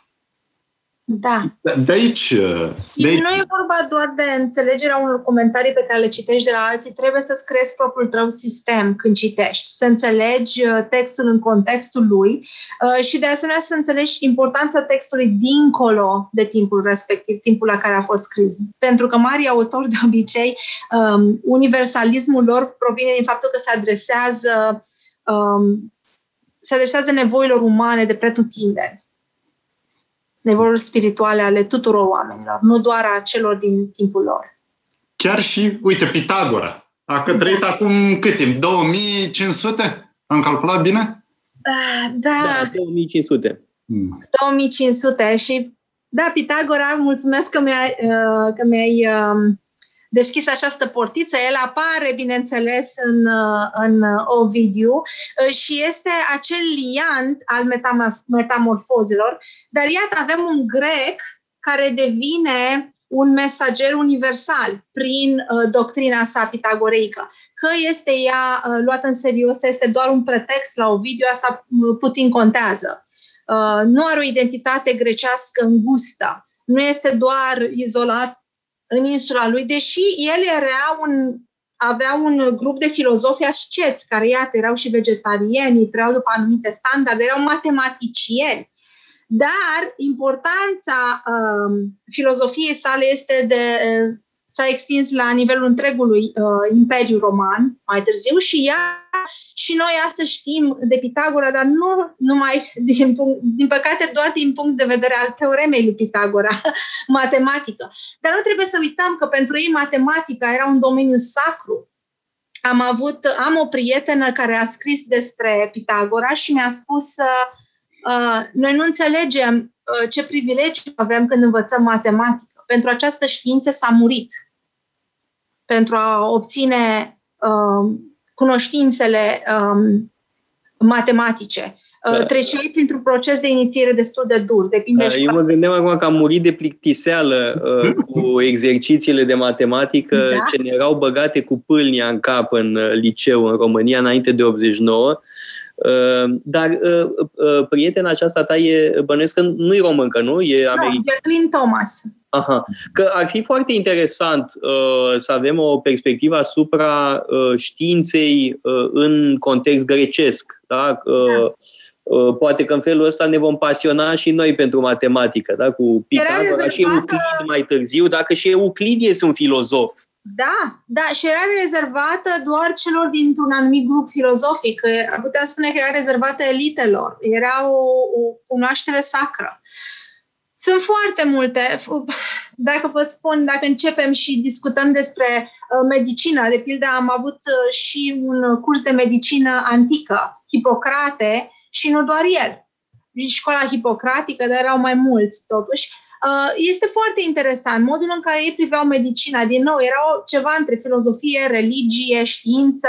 Pe vremea aceea toate se combinau. Uh, faptul că Ion Barbu a spus că între matematică și că matematica și poezia se întâlnesc în univers este adevărat.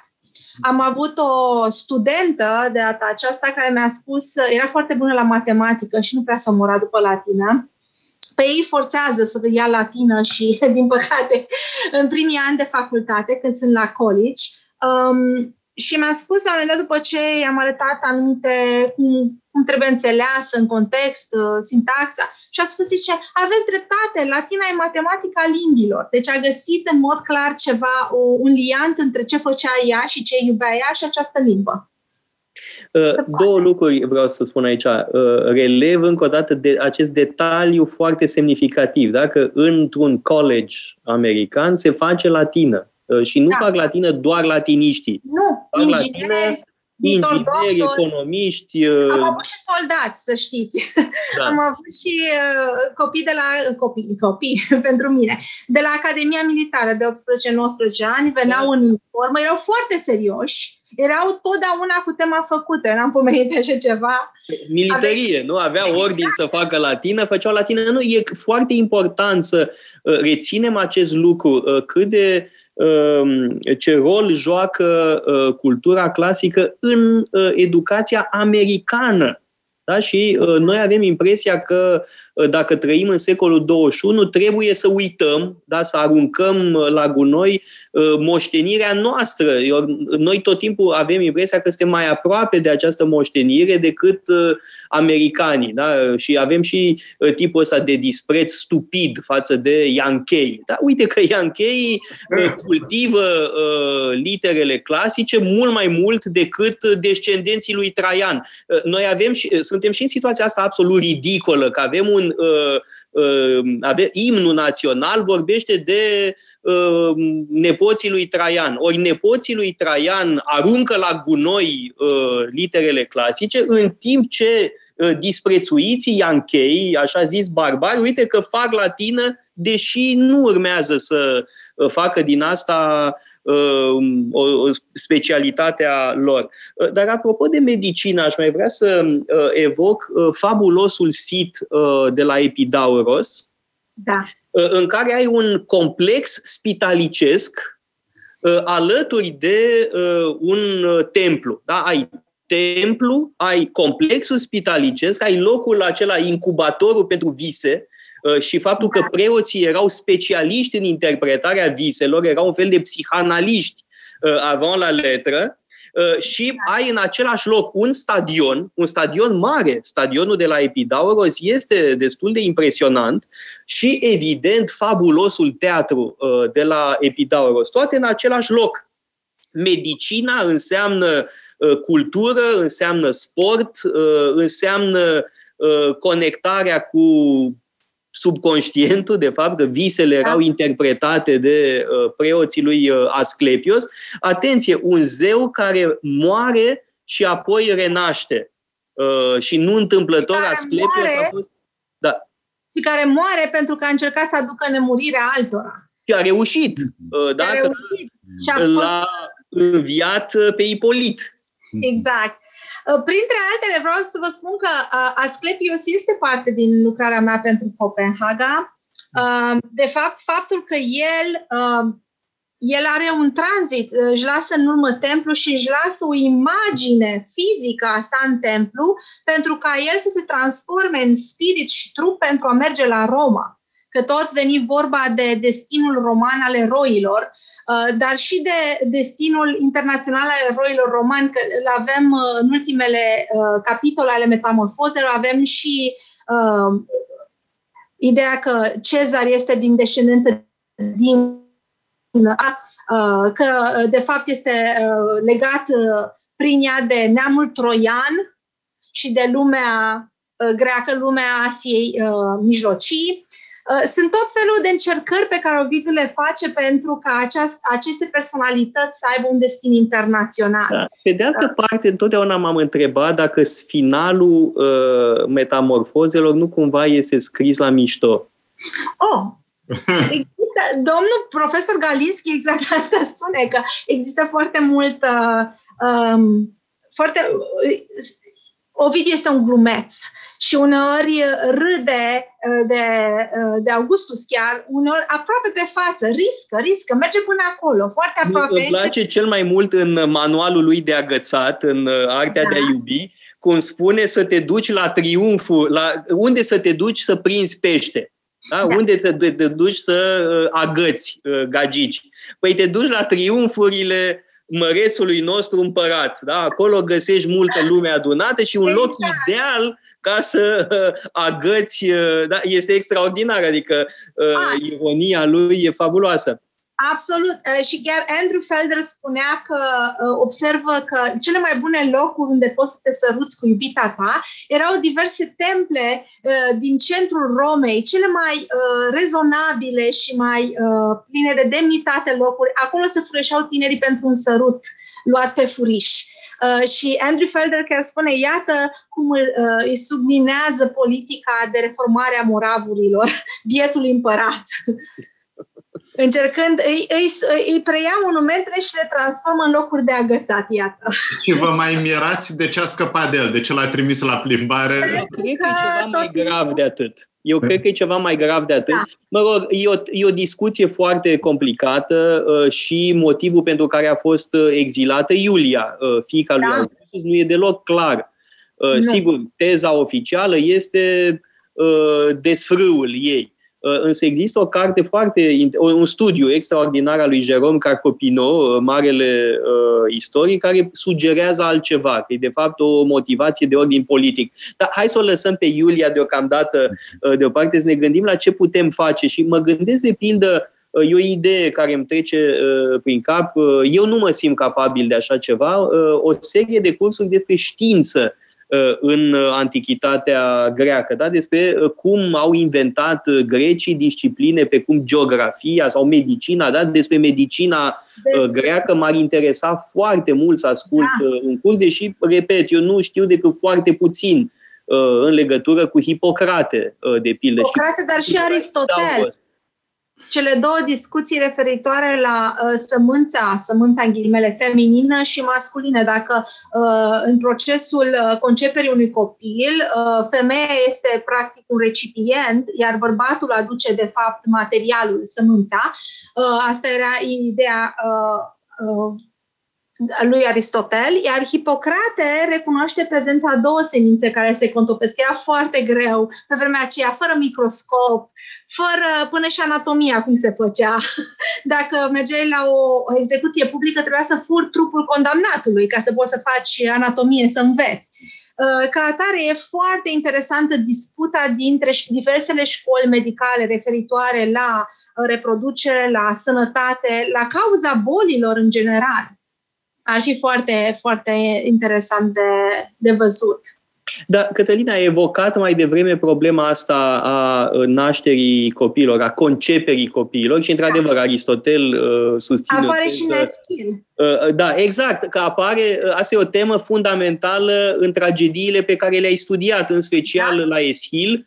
Uh, argumentul e că noi suntem în primul rând copiii tatălui nostru. Da. Uh, mama... Mama nu este rudă, este doar uh, uh doi ca să, să uh, fructului. Uh, da. da, evident, uh, trebuie să condamnăm asemenea reprezentări maciste, fără îndoială, dar... Uh, Interesant, totuși. Bun, disputa, înțeleg că uh, disputa uh, științifică e foarte importantă de pe atunci, adică Hipocrate tocmai susținea o teză contrară. Uh, nu era pe aceeași linie cu Aristotel uh, sau uh, Eschil. Uh, da, erau, uh, era uh, convingerea că există două, că și femeia are o contribuție. De fapt, atât bărbatul cât și femeia aduc pe lume copilul, punând fiecare cât un element. Și după aceea, bineînțeles, mama oferă um, camera de gestație pentru dezvoltarea fătului. E foarte interesant la Aristotel, la Aristotel uh, se merge pe ideea că pneuma, spiritul, răsuflarea este dată de tatăl. Tatăl aduce, el practic uh, face, modelează materia și transformă, îi dă, îi dă și suflul uh, vital copilului în momentul în care uh, însămânțează mama. Da, adică e principiul activ. Da, cei care toate punctele de vedere, de la, de, la cel, de la ceva extrem de fizic la ceva extrem de subtil, cum iată sufletul, pneuma. Da, sigur că, auzi, că dacă auzi lucrurile astea așa fără să ai tot contextul în minte, uh, par niște monstruozități, niște aberații totale.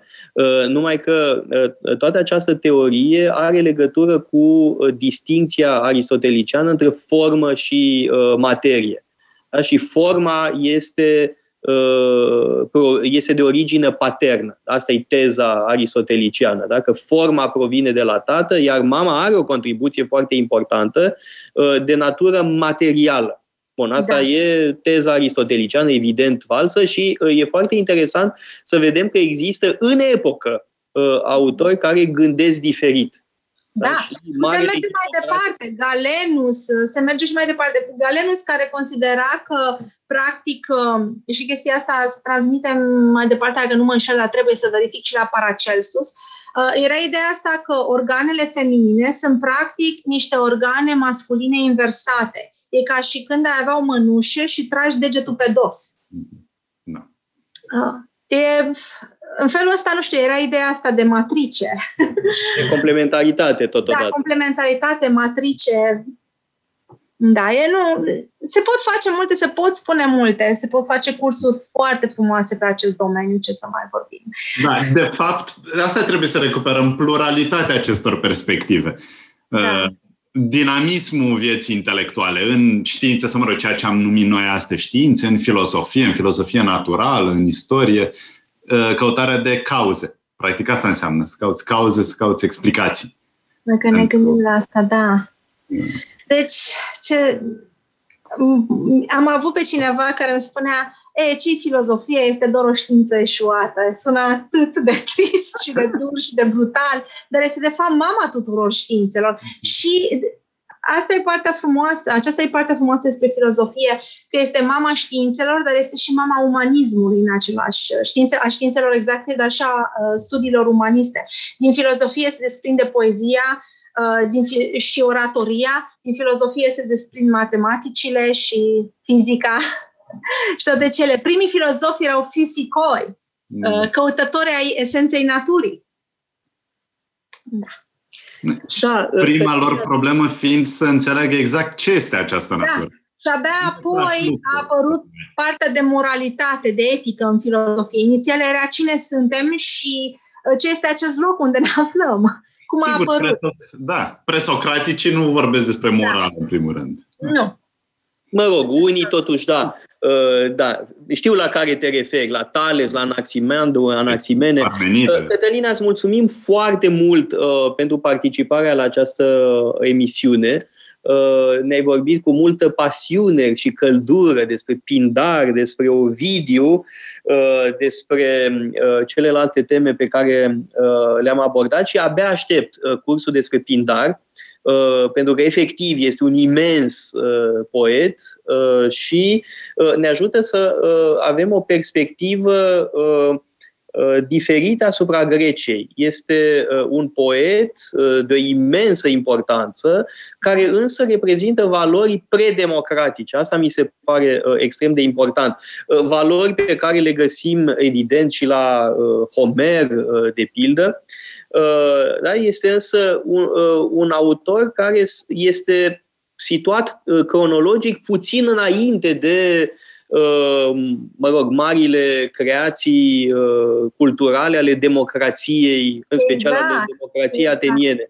Este un poet extrem de important și este o cale extraordinară pentru a înțelege mitologia greacă, pentru a înțelege etosul acesta predemocratic, aristocratic, uh, și totodată uh, pentru a înțelege mai bine diversitatea uh, lumii grecești. Deci abia aștept cursul despre Pindar și um, abia aștept și alte cursuri uite, despre știința greacă. Asta e o idee care ne-a venit în cursul acestei discuții. Sigur, cu cea mai mare plăcere, abia aștept și eu, mai ales că Pindar, într-un fel, avem o anumită aristocrație homerică, uh, elite cu sportul lor, dacă ne gândim la uh, funerariile lui uh, Patroclu și la, cum, cum vedeau ideea de sport și de atletism, uh, aristocrații um, ahei și iată l avem pe Pindar de cealaltă parte cu uh, celelalte sporturi ale regilor aristocratice și cum ei nu participau, dar participau în spirit.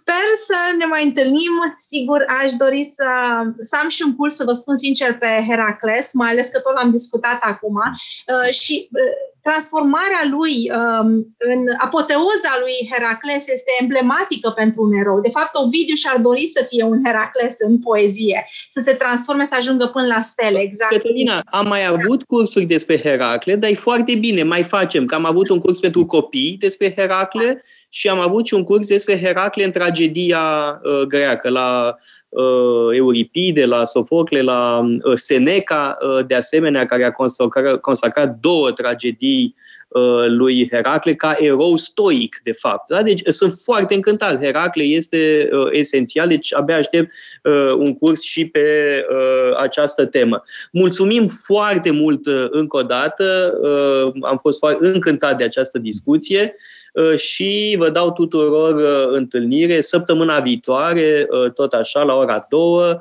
la Metope. Mulțumim frumos! Metope, emisiune realizată prin amabilitatea Fundației Casa Paleologu.